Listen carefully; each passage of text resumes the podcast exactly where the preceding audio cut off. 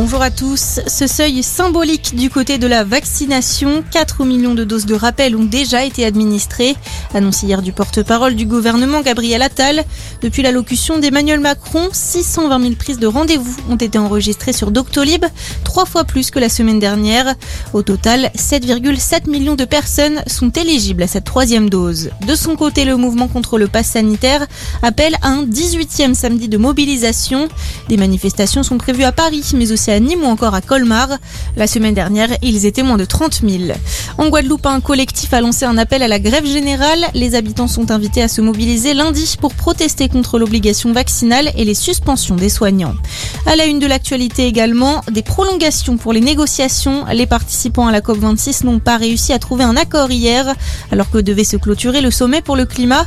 Les discussions vont donc se poursuivre aujourd'hui et peut-être demain. Un blocage lié notamment à la question de l'aide financière aux pays pauvres. La clôture du Forum sur la paix, Emmanuel Macron conclut aujourd'hui la quatrième édition du sommet mondial qui se tient à Paris. Une trentaine de chefs d'État et de gouvernement étaient présents pour aborder notamment la question de la réduction des fractures au niveau international, en particulier sur la question du numérique. La cérémonie de clôture se tiendra cet après-midi. Indiqué sur les formulaires d'état civil que l'on a deux pères ou deux mères, ce sera possible à partir de mars prochain. Les documents pour demander une carte d'identité ou un passeport vont inclure les familles homoparentales, annoncé hier de la ministre déléguée à la citoyenneté Marlène Schiappa. Seules quelques villes comme Paris, Strasbourg ou Saint-Étienne avaient déjà modifié leur formulaire.